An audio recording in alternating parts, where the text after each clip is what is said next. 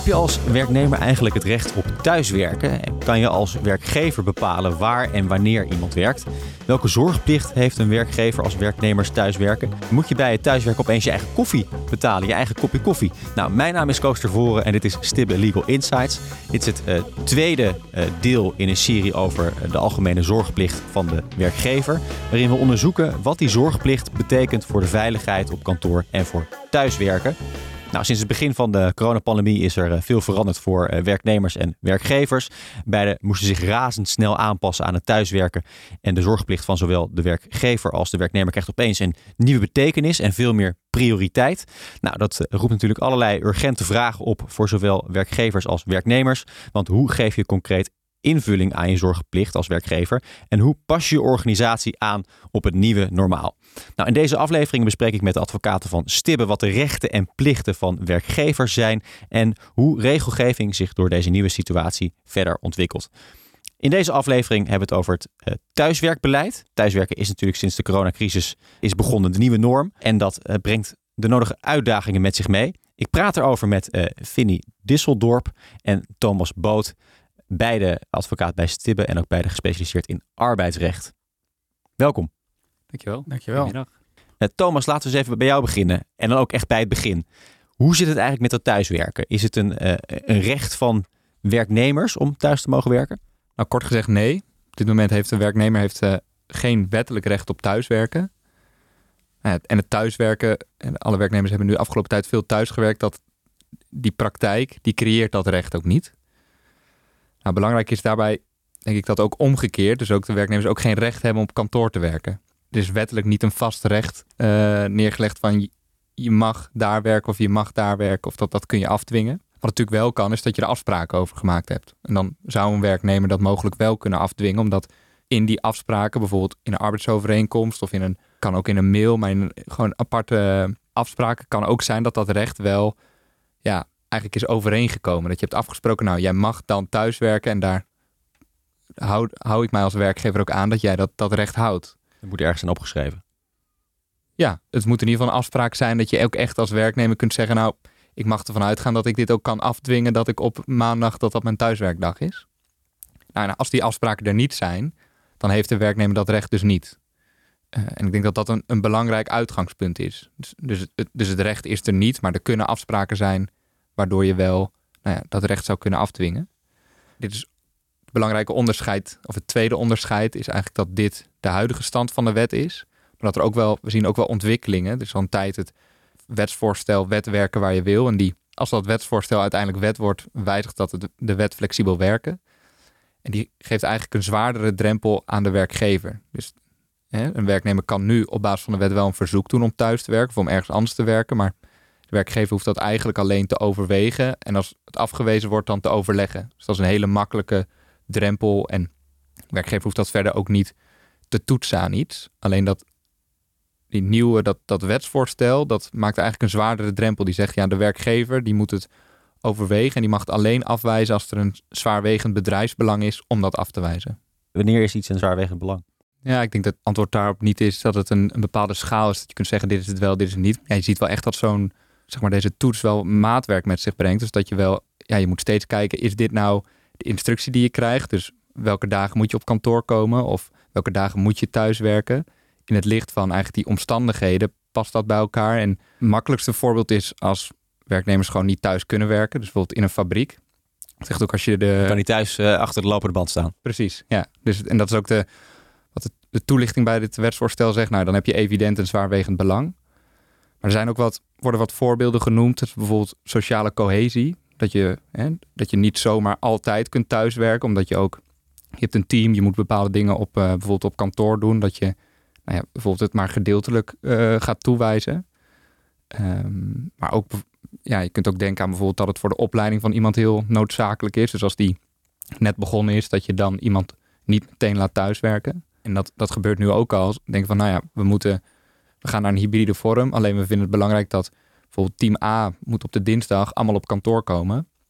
Nou, dat, dat kan dan een instructie zijn naar dat team toe van kom met z'n allen op kantoor. Alleen dan zie je ook al dat er werknemers zijn die nou ja, op dinsdag bijvoorbeeld uh, op een bepaald moment uh, een kinder op moet halen of nog ingrijpender bijvoorbeeld dan een parttime dag hebben, dus eigenlijk vrij zijn. En dan zie je ook al wel dat je moet kijken dat je dus dan geef je een instructie, maar is die instructie redelijk? Dus als je er zo over nadenkt, dan ja, zou dat zwaarwegende bedrijfsbelang, het geeft een, een zwaardere toets en het geeft meer kaders. Je moet daar nu ook rekening mee houden. Een werkgever kan ook gewoon uh, tegen een werknemer zeggen van uh, je moet nu even thuiswerken. Ja, ik denk dat dat, dat, dat klopt. Dat als je, hè, dus het uitgangspunt, er is geen recht op thuiswerken.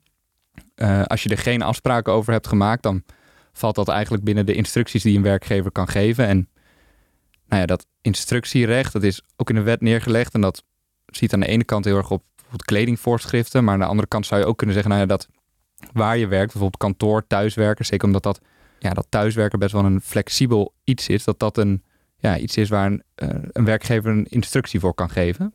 En andersom is het eigenlijk ook, zeg maar, die instructie. Je moet altijd kijken van, je gaat dus iets wijzigen als je die instructie geeft. Kan die wijziging wel?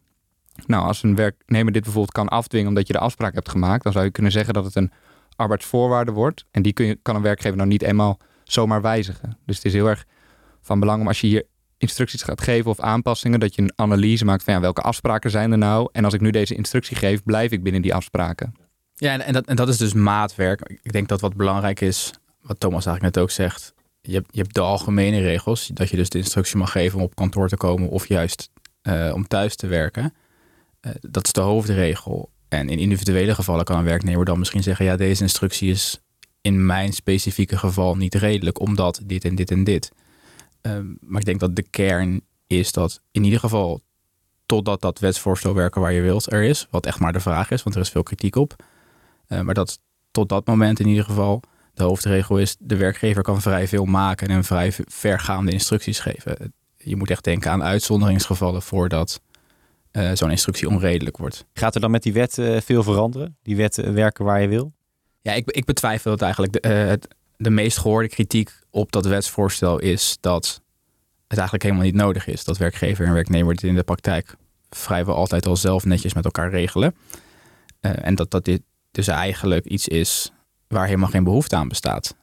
Dat en dat, dat begrip zwaarwegende bedrijfsbelangen, waar Thomas het net over had, dat dat vrij moeilijk vorm te geven is. En wat je ook ziet is dat uh, datzelfde begrip wordt nu gebruikt bij een verzoek om minder of meer te gaan werken.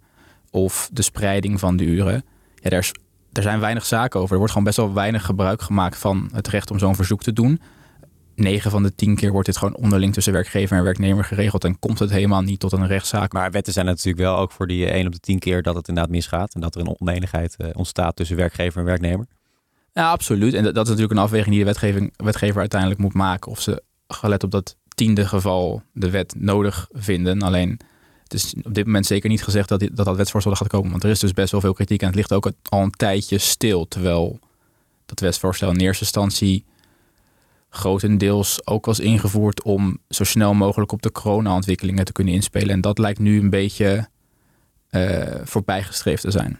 Ja, en die, die aanpassingen zijn zeg maar, die, wat deze wet eigenlijk met zich brengt, is, die zijn ook al wel eerder geprobeerd. Want dat is eigenlijk gewoon die, die toets, uh, die bestaat inderdaad al voor, nou ja, hoe lang je wil werken of bijvoorbeeld uh, uh, welke tijden. Ehm, alleen die aanpassingen zijn in het verleden ook al afgeschoten, omdat nou ja, het zeg maar thuiswerken heeft best wel, het is natuurlijk voor werknemerskant heel fijn zijn en, en misschien ook noodzakelijk, alleen het kan best wel een zware last zijn voor werkgevers. Ik bedoel, de kritiek die erop is, is dat het thuiswerken gewoon ja, vraagt meer van een werkgever. Ligt bijvoorbeeld van arbeidsomstandigheden of zo. Dat dat, die kritiek zie je in het verleden ook al een paar keer. En dat dat nu, ja, maar de vraag of dan nu die kritiek ineens niet meer gegrond zou zijn. Laten we het even concreet maken. Uh, stel als werkgever heb je een uh, hybride vorm uh, waarin je wil werken. Dat werknemers twee dagen op kantoor komen en drie dagen thuis werken. En wanneer ze dat doen, dat staat ze vrij. mag je dat zo instellen? Ja, hiervoor geldt dat inderdaad de werkgever dus gebruik kan maken van zijn, zijn instructierecht. We begonnen het in dit stuk met dat we zeiden, nou, er is geen algemeen recht op thuiswerken. En dat, dat uitgangspunt geldt ook. Dus als daar geen nadere afspraken over gemaakt zijn, dan, dan kan de werkgever hè, binnen het redelijke die uh, instructies geven.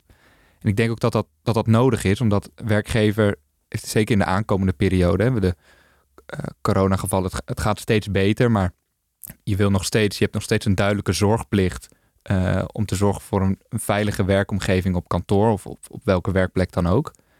En, en, om te voldoen aan die zorgplicht moet een werkgever ook bepaalde keuzes kunnen maken. Dus bijvoorbeeld, concreet, als je rekening houdt met nieuwe maatregelen of een delta-variant van het virus, of je wilt in de toekomst daarop voorbereid zijn, dan wil je bijvoorbeeld als werkgever uh, maar 50% van de werknemers op kantoor hebben.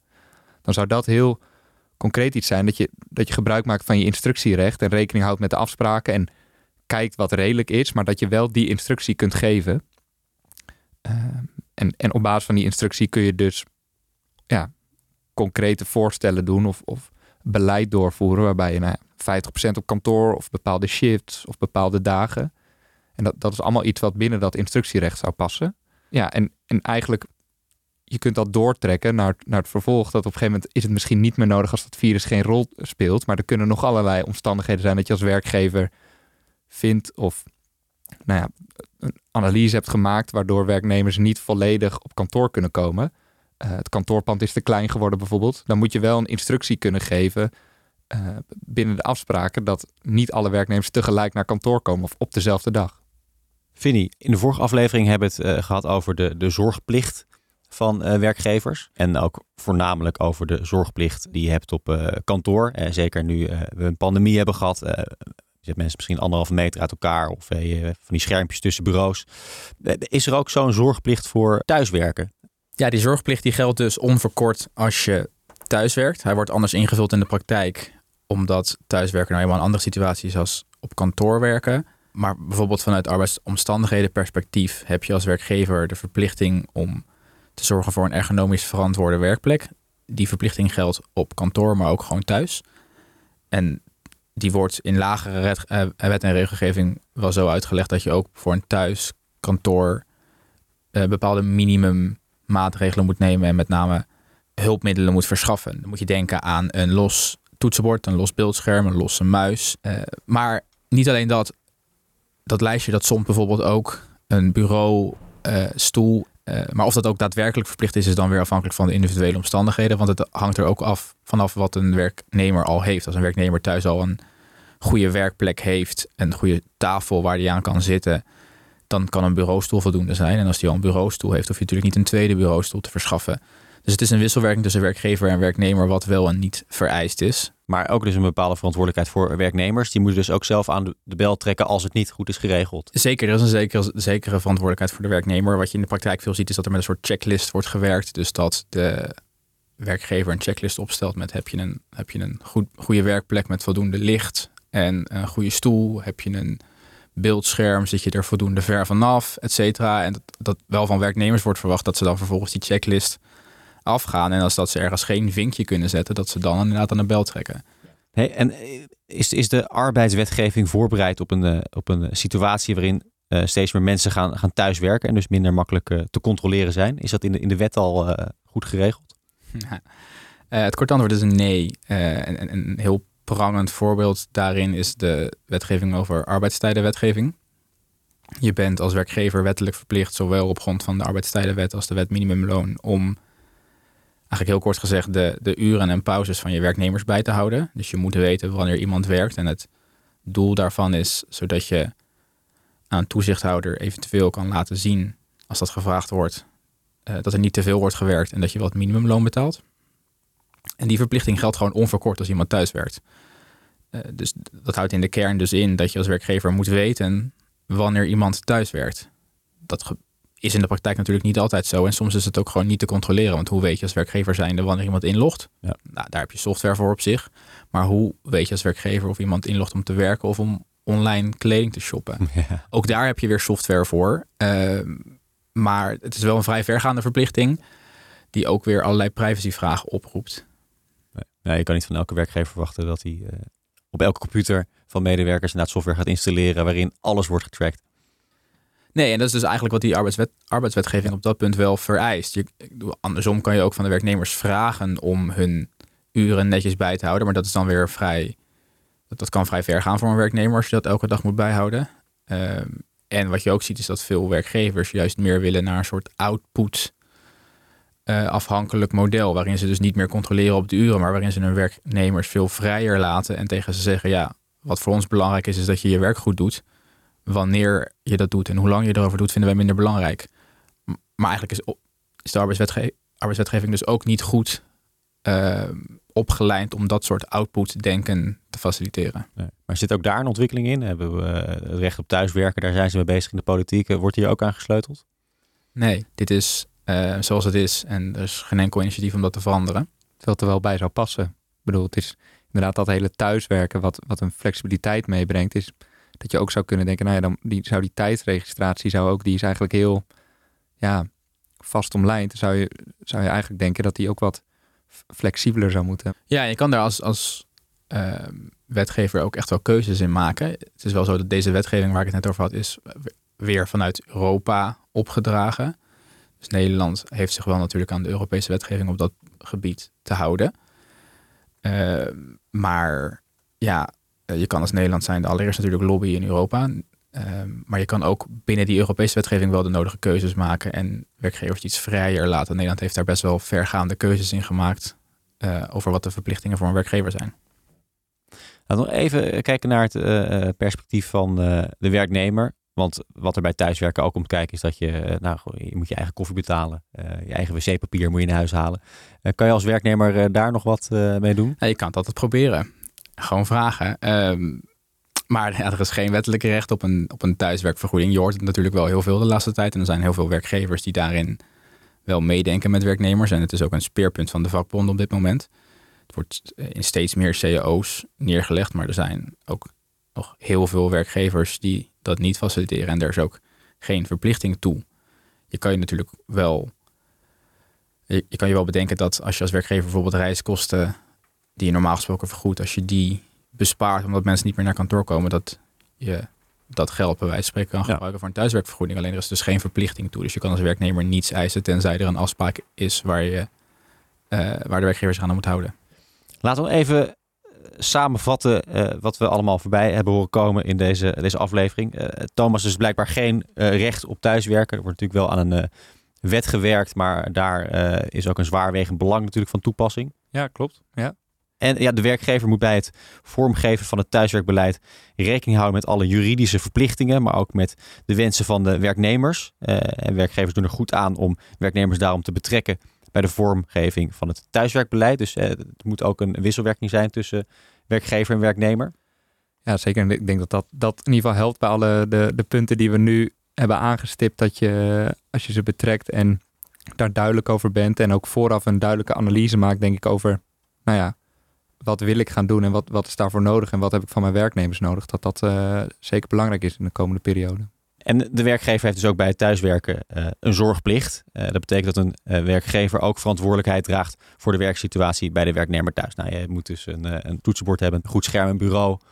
En misschien is het ook wel handig als je de, de koffie betaalt. Hoeft niet per se, maar wel handig. Ja, en gaan daarover ook met elkaar in gesprek. Vraag aan de werknemer: heb je alles om thuis goed te kunnen werken? Zo niet, wat heb je nodig? Dat is echt het startpunt. Dank, Vinnie en Thomas. Uh, dit was Stibbe Legal Insights. Uh, de tweede aflevering in deze special, mag ik wel zeggen, over de algemene zorgplicht van de werkgever in het licht van thuiswerken en corona. Wil je nog meer weten over de juridische aspecten van de zorgplicht en het thuiswerken? Dan vind je alle informatie op de website van Stibbe. En vind je deze podcast nou interessant? Druk dan via Spotify op de volgknop of laat een recensie achter via Apple Podcasts. Tot de volgende Stibbe Legal Insights.